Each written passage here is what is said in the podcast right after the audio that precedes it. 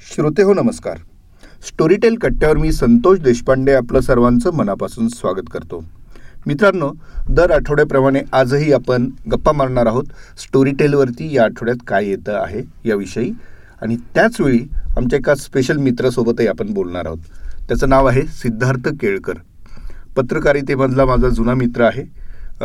सध्या times of India ग्रुपमध्ये तो काम करतो. आणि आज इथं आपण त्याला खास पाचारण केलेलं आहे. कारण तो उत्तम निवेदक देखील आहे. आणि त्याच वेळी तो माझा खूप चांगला मित्र आहे तर सांगितलंच. नवीन माध्यमांचं वर्तमानपत्र किंवा एक प्रिंट मीडिया कसं ॲडॉप्टेशन करतं आहे ह्याच्यावरती त्याचा एक विशेष प्रकल्प चालू आहे किंवा त्याच्यावरती तो काम करतो आहे. त्यानिमित्ताने त्याची काय नि निरीक्षणं आहेत हे आज आपण जाणून घेणार आहोत. पण मी सुरुवात करतो. त्याचं स्वागत करून. सिद्धार्थ तुझं स्टोरीटेल कट्ट्यावर खूप खूप स्वागत. Thank you uh, Santosh. Uh, मला खूप छान वाटतं आहे आज तुझ्याशी गप्पा मारायला मी इथे आलेलो आहे स्टोरीटेल कट्ट्यावर. तर स्टोरीटेल कट्टा आणि तुझंही uh, मी मनापासून आधी आभार मानतो की तुम्हाला इथे आज गप्पा मारायला बोलवलंच खरं तर आपण इतके चांगले मित्र आहोत की आभार कृतज्ञता ऋण वगैरे हे आपल्यात शब्द यायचीच गरज नाही. पण तरी एक उपचार असावा. आणि तोही मैत्रीत गरजेचा असतो. आपण खूप ना मराठी माणसं एकमेकांचं कौतुक करण्यात फार कमी पडतो असं मला वाटतं. मला आधी तुझं कौतुक करू देत आणि आभारही मानू देत. आपण आभार मानायला आणि कौतुक करायला कमी पडतो कारण. आणि मी सांगतो सगळ्या श्रोत्यांना की हा माझा मित्र मी ज्याला गेली तेवीस चोवीस वर्ष ओळखतोय. आमची एका खूप चांगल्या प्रसंगामुळे खूप चांगली मैत्री झाली. तो प्रसंग आत्ता सांगत नाही. तो एक आपण नंतर त्याच्यावर स्वतंत्र एपिसोड करायला हवा. पण मला हे सांगू देत की गेल्या तेवीस वर्षात संतोष ज्या प्रकारे बहरला आहे खरं तर की एक पत्रकार म्हणून एक चांगला माध्यमातला व्यक्ती म्हणून तर मला असं वाटतं की त्यासाठी तो कौतुकास पात्र आहे. वर्तमानपत्रात काम करून पुढे नंतर नवी माध्यमं हाताळणं आणि त्यामध्ये स्वतः शोध घेऊन नव्या वाटा आणखीन धुंडाळत राहणं हे खूप अवघड असतं. संतोष त्यासाठी जो खूप खूप कौतुक खूप काय म्हणूया सिद्धार्थ एवढं जर तू माझी प्रशंसा त्यावेळेस केली असती पंचवीस वर्षापूर्वी तर आज मला खूप मी आणखी वेगळ्या पोझिशनला गेलो. नाही आज पंचवीस वर्षानंतर करण्यात जास्त मजा आहे कारण ते बी कुठेतरी तिथे रुजलेलं असतं कदाचित. आणि त्याचं आता झाड झालेलं पाहताना मजा येते अगदी अगदी आणि तुझ्याबद्दल आम्हाला तेच सांगावंसं वाटतं मित्रांनो सिद्धार्थ हा मुळातच अत्यंत उत्तम निवेदक आहे वाचक आहे श्रोता आहे. आणि आत्ता त्याच्या आवाजावरून तुम्हाला कल्पना आली असेल त्याचा आवाजही तुम्हाला किती मोहक वाटतो ते. तर सिद्धार्थ हे तुझ्या आवाजाचं काय रहस्य आहे बरं?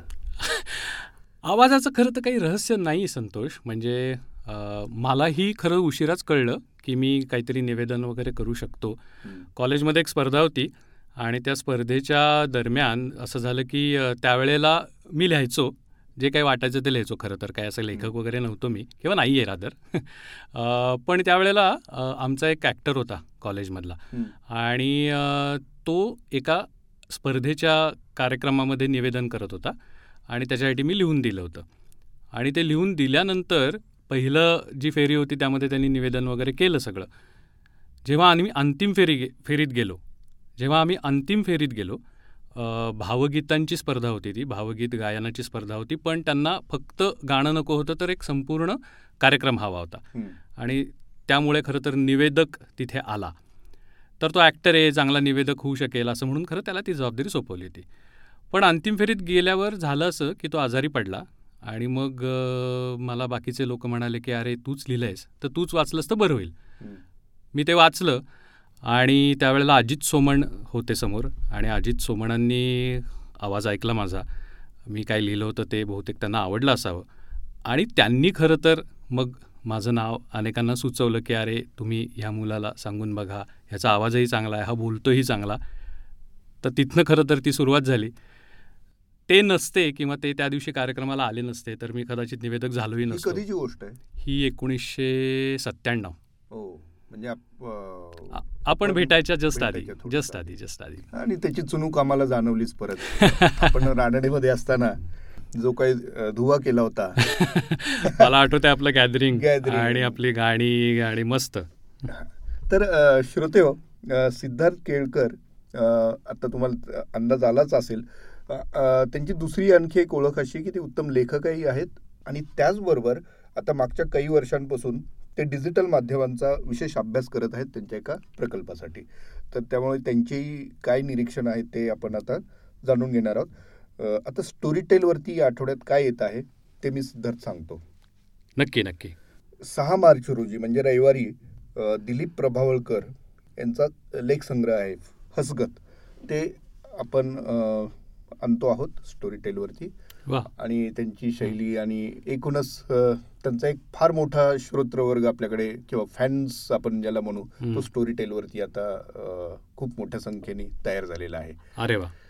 त्याच्यामुळे दिलीप प्रभावळकरांना ऐकण्याची जी संधी आहे ते कुणी सोडणार नाही याची मला खात्री आहे. नक्कीच. मला वाटतं त्यांचं एक बोक्या सातबंडेवरचं पण स्टोरी टेलवर आहे.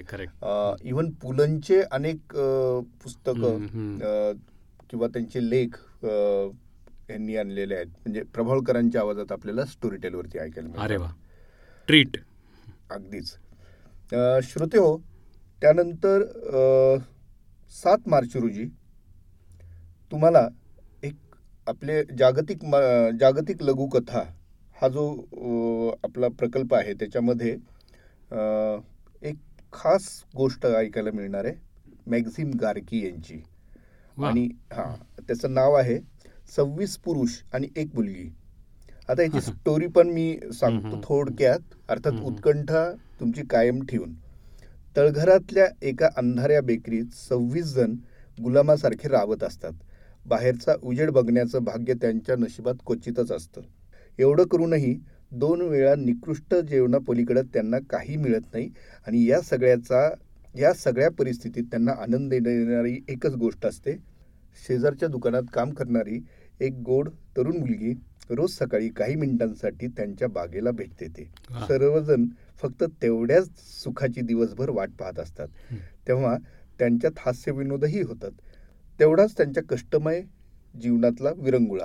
पण त्यालाही एक गालबोट लागतं. ती त्यांच्यापासून दुरावते. असं नेमकं काय घडतं? ऐकूया.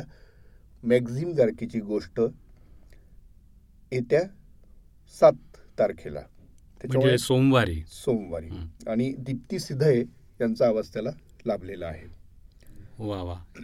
फार इंटरेस्टिंग वाटतंय हे. आणि तू इतकं ते क्लायमॅक्स पर्यंत आणून सोडलेलं संतोष की आता आपल्या सगळ्या श्रोत्यांना ती ऐकायची नक्कीच उत्सुकता लागणार आहे असं मला वाटतं. नाही आणि जागतिक लघुकथा हे जे आहे आपण उत्तम उत्तम इंग्रजी जे साहित्य आहे किंवा जागतिक भाषांमधलं जे साहित्य आहे जे मराठीत येत आहे तर ते आपण श्रोत्यांपर्यंत नेमकेपणाने पोहोचवतो या प्रकल्पातून. क्या बात आहे मला तर तू हे सगळं लघुकथांबद्दल बोलतोयस ना तर तू आत्ता तिकडे वाचत होतास तेव्हा मी जस्ट आपल्याला काय झालंय ऐकताना सुद्धा ना मोबाईलवर सर्च करायची मोबाईलवर हो. पटकन मेसेज आलाय का बघायची सवय लागली आहे तर त्या सवयीतनं असेल कदाचित पण कधी कधी कशी चांगली ठरू शकते ती सवय. तू इथे सांगत असताना मी असं शॉर्ट स्टोरीज असं जस्ट सर्च केलं तर मला इथे दिसते की अर्नेस्ट हेमिंगवे ची एक कथा आहे. ती फक्त सहा शब्दाची आहे म्हणे. हा म्हणजे आता हे सगळं आपल्याला हा आपला सर्च इंजिन सांगतोय. त्यामुळे कितपत खरं खोटं त्याची शहानिशा परत एकदा पडताळून पाहायला हवी. पण मी हे दोन तीन ठिकाणी वाचलंय म्हणून मला असं वाटतं की ते खरं असावं. पण अर्नेस्ट हेमिंगवेची ती कथा आहे ती सहा शब्दांची. ती अशी आहे की त्यांनी लिहिलं आहे for sale baby shoes never worn एवढेच सहा शब्द आहेत. हो. आणि मग आता ह्या ह्या शब्दांचं किंवा ह्या वाक्यातनं आपल्याला जे काय अन्वयार्थ लावायचे ते आपण काहीही लावू शकतो. काही त्याचे आणखीन काय आपल्या मतीप्रमाणे त्याला काही संकल्पना जोडू शकतो. कसंही ते पुढे नेऊ शकतो पण मला असं वाटतं की त्याला कोणीतरी चॅलेंज दिलं होतं. कोणीतरी बेट लावली होती की सगळ्यात कमीत कमी शब्दाची कथा लिहून दाखव. आणि त्या संदर्भात त्यांनी काहीतरी ती कथा लिहिली. आणि ही सहा शब्दाची कथा ही शॉर्टेस्ट एव्हर स्टोरी अशी म्हणून प्रसिद्ध झाली. असं मला हा विकिपीडिया सांगतोय. गमतीशीर आणि इंटरेस्टिंग गोष्ट आहे. हो. आणि आज तुझ्या निमित्ताने ती कट्ट्यावरच्या सगळ्या श्रोत्यांनाही समजली सिद्धार्थ. म्हणून पुन्हा एकदा तुझं स्वागत आणि आभार वगैरे वगैरे. नाही हरकत नाही. आपण एकमेकांचं कौतुक करूच यात. मी म्हणलं तसं मराठी माणसांनी ते एकमेकांचं कौतुक ते एवढंही करायला. नको नाही का? हवा भर भरणार आणि ते एक दिवस फुगा उडाला की सगळे लोक खेळणार फुग्याशी. एवढे नको. ठीक आहे. तर आता आणखी पुढे जाऊया आपण. आणि तुम्हाला आठ मार्च रोजी तुम्हाला काय ऐकायला मिळणार आहे ते आता सांगतो मी. अ, विग कानिटकर यांचं वय नव्हतं सोळा. ही गोष्ट ऐकायला मिळणार आहे. ही गोष्ट आहे कर्नाटकातल्या एका छोट्या गावातली. बाळगोंडा त्याची बायको तवनक्का आणि त्यांची मुलगी सावी या तिघांची ही गोष्ट आहे. आता गावातला पाटील आणि बाळगोंडा यांच्यात पारंपरिक शत्रुत्व असतं आणि त्याच्यात होणारं राजकारण आणि त्याच्यामध्ये तिथे गावात आलेल्या एका मास्तरचा झालेला वापर. असं ते सगळं गावातलं राजकारण आणि प्रेम मैत्री. गावगाडा संसार ह्याचं एक सगळंच विलक्षण चित्रण या. पुस्तकात अ, विग कानिटकरांनी केलेलं आहे. आणि गणेश इनामदार यांच्या आवाजात ही गोष्ट आपल्याला ऐकायला मिळणार आहे. वय नव्हतं सोळा. बर. आठ मार्च रोजी. छान याचं शीर्षकच मला आवडलं. वय नव्हतं सोळा वा. वय नव्हतं सोळा. तर सिद्धार्थ. मगाशी मी ज्याचा उल्लेख केला की आता मराठी माध्यमं देखील म्हणजे विशेषतः वर्तमानपत्र हो. डिजिटल होत आहेत आणि आपण गेली वीस पंचवीस वर्षापासून या माध्यमांमध्ये काम करतोय आपण प्रत्येक टप्पे जा- पाहिलेले आहेत त्याचे आपण काम केलेलं आहे प्रत्यक्ष आणि मागच्या काही वर्षांपासून तू आणखी वेगळ्या पद्धतीने याला जोडला गेलेला आहे तर किंवा डिजिटल माध्यमांचा तू वेगळ्या पद्धतीने. अभ्यास करतोय तुझी काय निरीक्षणं आहेत? मराठी माध्यमं डिजिटल तेवढ्या क्षमतेने झालेली आहेत का? होणार आहेत का? काय तू किंवा तसं इतर माध्यमांशी तुलना करता? म्हणजे इतर भाषिक माध्यमांशी तुलना करता? तुझं काय निरीक्षण आहे? मला सगळ्यात पहिल्यांदा संतोष हे सांगू देत की प्रिंट इज डाईंग असं जर कोणी म्हणत असेल तर ते तितकंसं खरं नाही. मला आधी ते आवर्जून सांगायला हवं की मुद्रित माध्यमं अशी अशी काही मरायला टेकलीत वगैरे असं काही अजिबात झालेलं नाही किंवा होणारही नाही. त्यांचं म्हणून एक विशिष्ट स्थान स्थान आहे. त्यांचं म्हणून एक विशिष्ट स्थान आहे आणि ते कायम राहील.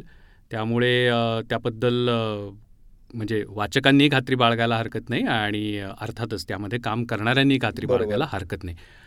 पण नव्या जगाचा जो सांगावा आहे त्यानुसार प्रिंट माध्यमांनाही डिजिटल जे मार्ग आहेत. ते चोखाळावे लागत आहेत त्यामध्ये एक छान कन्सेप्ट अशी बोलली जाते की ज्याला पी डी पी असं म्हणतात. म्हणजे प्रिंट डिजिटल प्रिंट. म्हणजे. प्रिंटमधलं जे काही आलेलं आहे किंवा जे काही प्रिंटमध्ये छापलं जातं त्याचा प्रचार प्रसार डिजिटल माध्यमात करायचा.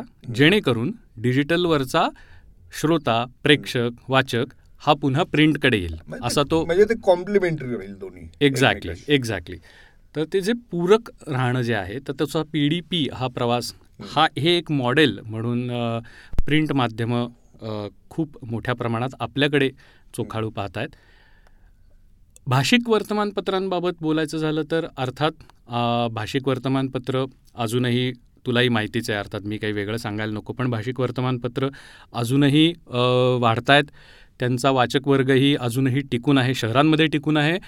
छोट्या गावांमध्ये खरं तर तो वाढताना दिसतोही. ह्याचं एक महत्त्वाचं कारण जे आपल्याला खरं तर जर्नलिझममध्ये शिकवलेले आहे की नवसाक्षर जो असतो नवसाक्षर होणारा जो वर्ग असतो तो पहिल्यांदा कुठलं साहित्य वाचतो तर वर्तमानपत्र वाचतो. तर त्यामुळे त्याचं महत्त्व कधीच कमी होणार नाही आणि जोवर आपल्याकडे शंभर टक्के साक्षरता होत नाही तोवर वर्तमानपत्र काही त्याचं स्थान काही डळमळीत होईल असं मला वाटत नाही. दुसरी आणखीन एक गोष्ट म्हणजे आता अलीकडच्या काळात करोना काळात असं झालं आहे की आपण असं म्हटलं करोना काळात की खूप लोक डिजिटलचा वापर करायला लागले. स्क्रीन टाइम वाढला. स्क्रीन टाईम वाढला. तर ते सत्य होतंच. म्हणजे आपल्या बाबतीतही ते झालं. आणि त्यामुळे तो स्क्रीन टाईम वाढला वगैरे हे सगळे सगळं जरी खरं असलं तरी त्या दोन वर्षांनंतर अनेकांना असं लक्षात येते की दोन स्क्रीनमध्ये मला काहीतरी वेळ हवा आहे हं. किंवा काहीतरी एक उपयुक्त वेळ हवा आहे हं. तो उपयुक्त वेळ प्रिंट माध्यमं देतील. आणि तिथे प्रिंट माध्यमांची भूमिका थोडीशी पहिल्यापेक्षा बदलून त्यांना निभावावी लागेल असंही एक बोललं जाते म्हणजे उत्तम कंटेंट हो. त्यांनी देणं आता आवश्यक आहे नक्कीच. म्हणू शकतो आपण. नक्कीच नक्कीच. आणि त्यामध्ये जो नव्या काळाचा सांगावा आहे किंवा नवे बदल आहेत ते स्वीकारून ते समजून त्या पद्धतीने तो मजकूर तिथे द्यावा लागेल अशी एक शक्यता किंवा असं म्हणूया की असं असं खरं तर एक अपरिहार्यता प्रिंट माध्यमांपुढे आहे. असं सगळं असताना प्रिंट डिजिटल प्रिंट असं मी जेव्हा म्हणतो तेव्हा त्यात डिजिटल शेवटी अपरिहार्य आहे हेही अधोरेखित करायला हवं. डिजिटल माध्यमांमध्ये खूप वेगवेगळे प्रयोग चाललेले आहेत. त्यामध्ये आत्ता आपण पॉडकास्टिंग करतो आहे तर पॉडकास्टिंग हा सुद्धा एक नवा प्रयोग आहे. जो खरं तर पाश्चात्य देशांमध्ये खूप लोकप्रिय झाला लोकप्रिय होतो आहे तिथे अगदी पेड सर्व्हिसेस ज्याला म्हणतात शुल्क देऊनही ते ऐकता येतं किंवा ऐकण्याची सवय लोकांना तिथे ऑलरेडी लागलेली आहे. आपल्याकडे अजूनही इंटरनेट विनामूल्य वापराय क वापरण्याकडे विनामूल्य वापरण्याकडे जो कल आहे. तो अजून कमी झालेला नाही. आपणही कुठेही समजा कुठल्याही एखाद्या वेबसाईटवर गेलो आणि त्यांनी समजा आपल्याला शुल्क भरण्याची सूचना केली. तर आपण ती वेबसाईट परत उघडतच नाही. आणि दुसरीकडे जातो. की जी निशुल्क आहे पण हाही ट्रेंड जरी आत आत्ता असा असला तरी तो हळूहळू त्या दिशेने सशुल्क होण्याच्या दिशेने तो जाणार आहे जात राहील आणि सशुल्क असूनसुद्धा जर कंटेंट चांगला असेल. दर्जेदार असेल म्हणजे स्टोरी टेलचंच उदाहरण खरं. घ्यायचं तर तर त्याला तितका चांगला सजग प्रेक्षक वर्ग श्रोतृ वर्ग मिळतो. नक्की मिळतो हेही तितकंच खरं आहे तर हे असे बदल होताना मग ह्या प्रिंट माध्यमांनी त्यांचा कंटेंटचं ज्याला म्हणतात की एक एक एक नवसर्जन त्यामध्ये खरं तर घडवणं आवश्यक आहे. मग ते ऑडिओ माध्यमाला योग्य पद्धतीने कसं बनवता येईल? त्याच्यामध्ये काही वेगळे प्रयोग करता येतील का? आपणच वाचलेली बातमी कदाचित ऐकायला लावणं ह्याच्यामध्ये या सगळ्या बदलामध्ये ती कशी बदल बदलली जाईल आशयानुसार ह्याचा विचार कदाचित करायला लागेल. ती समजा आपल्याला व्हिडिओच्या माध्यमातून पण डिजिटल स्वरूपात. म्हणजे आपण म्हणूया की जी कॉम्प्युटरवरही पाहता येईल मोठ्या स्क्रीनवरही पाहता येईल पण जी मोबाईलवरही पाहता येईल अशा तिन्ही स्क्रीन्सवर पाहता येण्यासारखा व्हिडिओ आणि मग त्या व्हिडिओसाठीचा आशय कसा तयार करता येईल असे वेगवेगळे विचार खरं तर आत्ता त्या विचार मंथनाचं एक टप्पा आत्ता सुरू आहे असं मला वाटतं. त्या विचारमंथनाच्या टप्प्यातनं नवे प्रयोग होत आहेत. त्यामुळे नवीन कंटेंट येतो आहे नवीन प्रयोग प्रयोगांमुळे नवीन शक्यता निर्माण होत आहेत. की मग काय बाबा तीन मिनिटांची गोष्ट किंवा दोन मिनिटांची गोष्ट किंवा मग अगदी पंचवीस मिनिटाचा मुलाखत किंवा इंटरव्ह्यूचं एक स्वरूप. अशा पद्धतीचे वेगवेगळे प्रयोग होत होत होत मला असं वाटतं की कुठेतरी त्याचा एक लसावी निघेल. आणि एक डिजिटल स्वरूप त्याचं तयार होईल. अर्थात हे खूप काळ तसंच चालू राहील असंही नाही कारण आपण कायमच म्हणतो की डिस्रप्शन.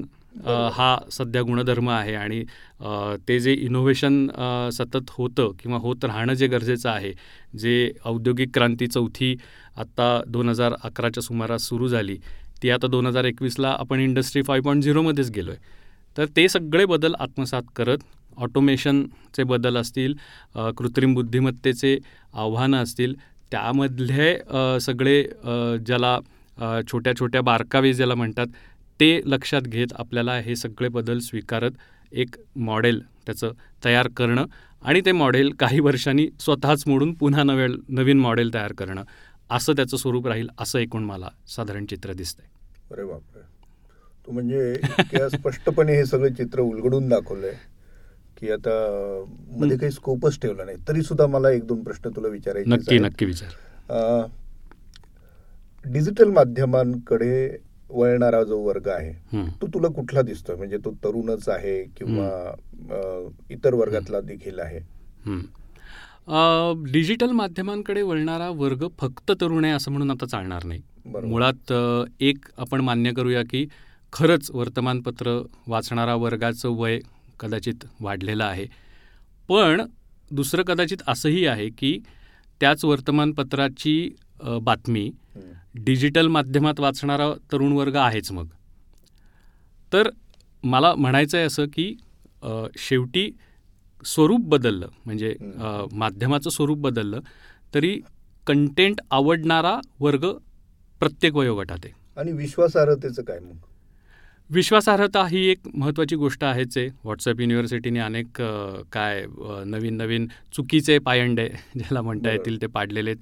किंवा जर्नलिझममध्ये आपल्याला जे शिकवतात की चार वेळा तपासून बघा वस्तुस्थितीला धरून आहे की नाही बघा बातमीमध्ये अगदी छोट्या छोट्या शब्दांचा वापर कशा पद्धतीने करायला हवा याबद्दलही धडे आपल्याला दिलेले आहेत. म्हणजे शुभारंभ म्हणू नका प्रारंभ म्हणा इथपासनं ते न्यूट्रॅलिटीला खरं तर सुरुवात व्हायला पाहिजे. हे आपण पंचवीस वर्षापूर्वी शिकलेलो आहे आता तसं राहिलं आहे का? मला वाटत नाही की इतक्या छोट्या छोट्या गोष्टींमध्ये ते राहिलं आहे पण तरीसुद्धा विश्वासार्हता हा मुद्दा महत्त्वाचा आहेच. कारण त्यातनं व्हॉट्सॲपसारखं एखादं माध्यम असेल किंवा फेसबुकसारखं माध्यम असेल ज्यातनं चुकीचा संदेश गेला आणि तो जर पसरला तर त्यातनं होणारी हानी ही खूप जास्त मोठी आहे.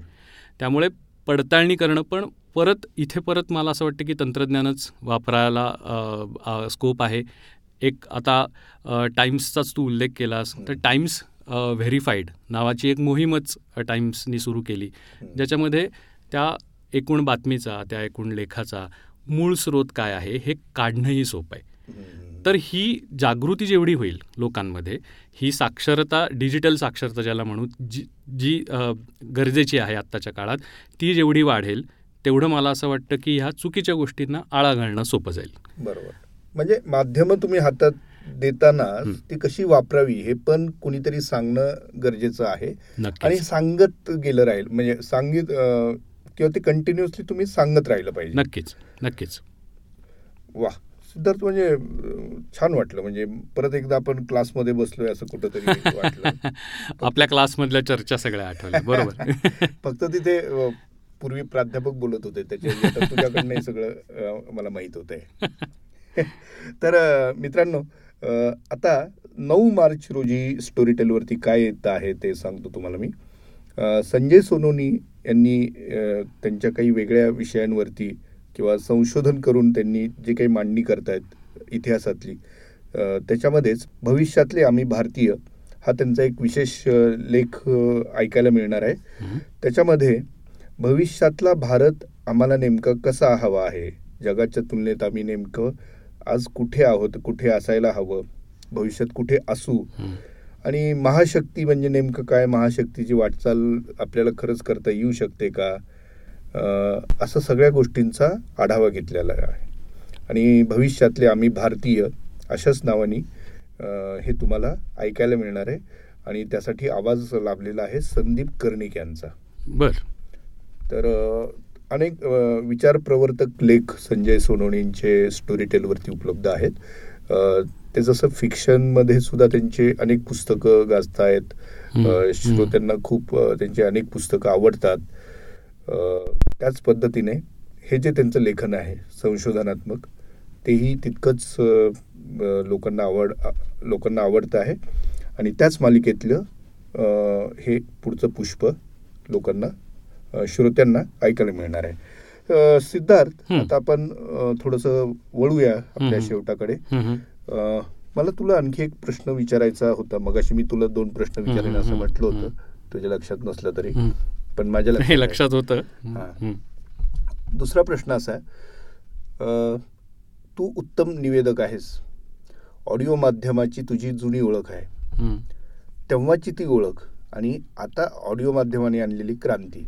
ह्याच्यामध्ये तू काय नेमका बदल पाहतोयस? म्हणजे श्रोते वाढलेले आहेत आणि त्याचबरोबर ह्याच्यामध्ये काम करायला उत्सुक लोकांची पण संख्या वाढलेली आहे. तर त्यांनी नेमकं काय करायला हवं असं? चांगला मला असं वाटतं हा तुझा प्रश्न आहे. आणि मी एक नक्की सांग सांगू इच्छितो संतोष की गेल्या काही वर्षात म्हणजे खरं तर अलीकडच्या काळात असंही म्हणता येईल पॉडकास्टिंगनी काय केलं ना तर ऑडिओ माध्यमाचं लोकशाहीकरण केलं असं मला वाटतं. अशासाठी की पूर्वी आता मी पूर्वी आकाशवाणीवरही काम केलेलं आहे तर तिथे एक तुम्हाला चांगला आवाज असणं आवाजाचं एक फेक तिथे चांगली असणं चांगलं बोलता येणं आणि वाचता येणं हे सगळे गुण खूप आवश्यक असायचे ते अनावश्यक आहेत किंवा ते असू नयेत असं माझं म्हणणं नाही. पण आताची परिस्थिती अशी आहे की तुम्हाला व्यक्त व्हायची साधनं जी वाढली त्यामध्ये एक पॉडकास्टिंग हा एक साधन आहे असं मला वाटतं. आणि कोणीही खरं तर पॉडकास्टिंग करू शकतं अशी स्थिती आता आलेली आहे. ज्याच्याकडे सांगायला गोष्ट आहे त्याला सांगायला ती गोष्ट सांगायला पॉडकास्टिंग हे माध्यम उपलब्ध आहे. हा मला असं वाटतं खूप मोठा आणि स्वागतार्ह बदल आहे. हं. पहिलं आधी आपण म्हणजे स्वीकारूया. आणि दुसरी गोष्ट पण मग ते करताना काहीच त्याला बॅकग्राऊंड नसणं किंवा काहीच त्याचं शिक्षण न घेता ते करणं हे योग्य होईल का तर मला असं वाटतं कुठलीही गोष्ट करताना आयुष्यातच. आपल्याला थोडासा अभ्यास करणं गरजेचं असतं. आणि तो अभ्यास केला तरच आपण एक काहीतरी एक मूलभूत पातळी गाठू शकतो आणि त्या हेनी मला असं वाटतं ह्या पॉडकास्टिंगचाही थोडा अभ्यास व्हायला हवा ह्या नव्या ऑडिओ माध्यमांमध्ये जे काही तंत्रज्ञानामुळे आलेले जे बदल आहेत ते जाणून घेणं माईकसमोर बोलताना पु ल देशपांड्यांचं फार छान वाक्य आहे की अ, माईकवर बोलू नका माईकशी बोला. आहा. तर ते ते खूप महत्त्वाचे म्हणजे त्यातले जर बिटवीन द लाईन्स पाहिल्या आपण तर त्यांनी खरंच आवाजाचं तंत्र एका वाक्यात खरं तर सांगितलेलं आहे. तर ते हितगुज करणं श्रोत्यांशी कनेक्ट होणं म्हणजे काय असतं ते शिकणं हे सगळं शिकण्याची गरज आहे. आणि मला वाटतं संतोष खरं तर मला तुलाच हा प्रश्न विचारायचा आहे की तूच सध्या एक पॉडकास्टिंगचा कोर्स डिझायनिंग करतोयस. आणि अ, मला खात्री आहे की तू ज्या पद्धतीने जर्नलिझमच्या वर्गातही अभ्यास करायचास तर तो नक्की तुझा अभ्यास करूनच तू कोर्स डेव्हलप केलेला असणार आहेस. तर मी अभ्यास करत होतो? मला तरी असं वाटायचं. म्हणजे तसं दाखवत तरी होतास. पण जोक्स अपार्ट मला खरंच तुझं त्यासाठी कौतुक करावं असं वाटतं. परत कौतुकाचा मुद्दा आला आहे पण खरी मला हे सांगू देत की तसे खरं तर अभ्यासक्रम निर्माण होणं किंवा तसे चांगले पॉडकास्ट निर्माण होण्यासाठी एक बेसिक बॅकग्राऊंड ज्याला म्हणतो आपण एक मूलभूत ज्ञान देण्यासाठीचा एक अभ्यासक्रम किंवा एक त्याची काय म्हणू एक लाईन ऑफ थिंकिंग लोकांपुढे ठेवणं हे गरजेचं आहे. आणि ते जर केलं म्हणजे आता आपण बघ ना की किती ऑनलाईन कोर्सेसचे आपण उदो उदो करत असतो. बरोबर म्हणजे काय बाबा युडेमीवर कोर्स आहे काय ई डी एक्स वर कोर्स आहे कोर्सेरावर कोर्स आहे आणि मग ते आपण करणार त्याचं सर्टिफिकेट मिळवणार. का नाही? मराठीत पॉडकास्टिंग कसं करायचं? हा समजा संतोष देशपांडेने एखादा कोर्स तयार केला आणि त्याला समजा ऑनलाईन ठेवून लोकांना फायदा झाला तर का नसावं? असं मला नक्की वाटतं. नक्की तुझी जी सूचना आहे ती स्वागतार्ह आहे. आणि फारच तू कौतुकास्पद बोललेला आहेस त्याच्याबद्दल. पण एकूणच थोडक्यात ऑडिओ माध्यमाला किंवा श्राव्य माध्यमाला भविष्यात उत्तम भविष्य आहे. नक्कीच नक्कीच आणि नक्कीच आणि नक्कीच तू स्टोरीटेल कट्टाचा अ, एक काय एक छोटंसं तू ह्या प्रवास बघितलेला आहे हा. आणि म्हणजे- स्टोरीटेल कट्टाचं मला वाटतं तू मध्यंतरी जो एक पेपर काढला होतास हो. छोटा तर त्यातही तू फार सुंदर पद्धतीने ते सगळं मांडलंयस की का लोकांना श्राव्य माध्यमात जवळचं वाटू शकतं एकतर त्यांना स्क्रीनपासून मुक्ती हवी आहे म्हणून आणि स्क्रीनपासून मुक्ती हवी असली तरी चार गोष्टी करता करता ज्ञानात भर पडणं हेही हवं आहे मग. ते कसं साध्य होईल? म्हणजे मी समजा गाडी चालवतोय मी समजा चालतोय मी समजा पळतोय किंवा मी काहीही वेगळी कुठली तरी एखादी गोष्ट करतोय आणि त्यामध्ये सुद्धा मला काही जाणून घ्यायचं आहे. तर मला असं वाटतं श्राव्य माध्यम हे त्याला उत्तर आहे. बरोबर. वा. तर मित्रांनो इतके छान कौतुकाचे बोल ऐकल्यानंतर मला खरं तर कंठ फुटत नाहीये पण तरी सुद्धा मी आता अ, सिद्धार्थचं पुन्हा एकदा औपचारिक म्हणा किंवा एक उपचार म्हणून म्हणा पण मी त्याचं खूप आभार मानतो. त्यांनी वेळात वेळ काढून आज आपल्यासोबत संवाद साधला. आणि पुन्हा एकदा कुठल्या ना कुठल्या निमित्ताने त्याला आपण स्टोरी टेल कट्ट्यावरती नक्की बोलूया. आणि कदाचित त्याला सांग त्याच्याकडे सांगण्यासाठी वेगळी स्टोरी असेल याची मला खात्री आहे त्यावेळी. सिद्धार्थ तुला आणखी काही कौतुक करायचं असेल तर आत्ताच कर. नाही नाही मला असं वाटतं की पुन्हा नव्याने कौतुक करायला. पुन्हा नवी स्टोरी सांगायला स्टोरी टेलवर किंवा स्टोरी टेल कट्ट्यावर येणं मला नक्की आवडेल. आणि तुझ्या सगळ्या उपक्रमांना खूप खूप शुभेच्छा. धन्यवाद. धन्यवाद.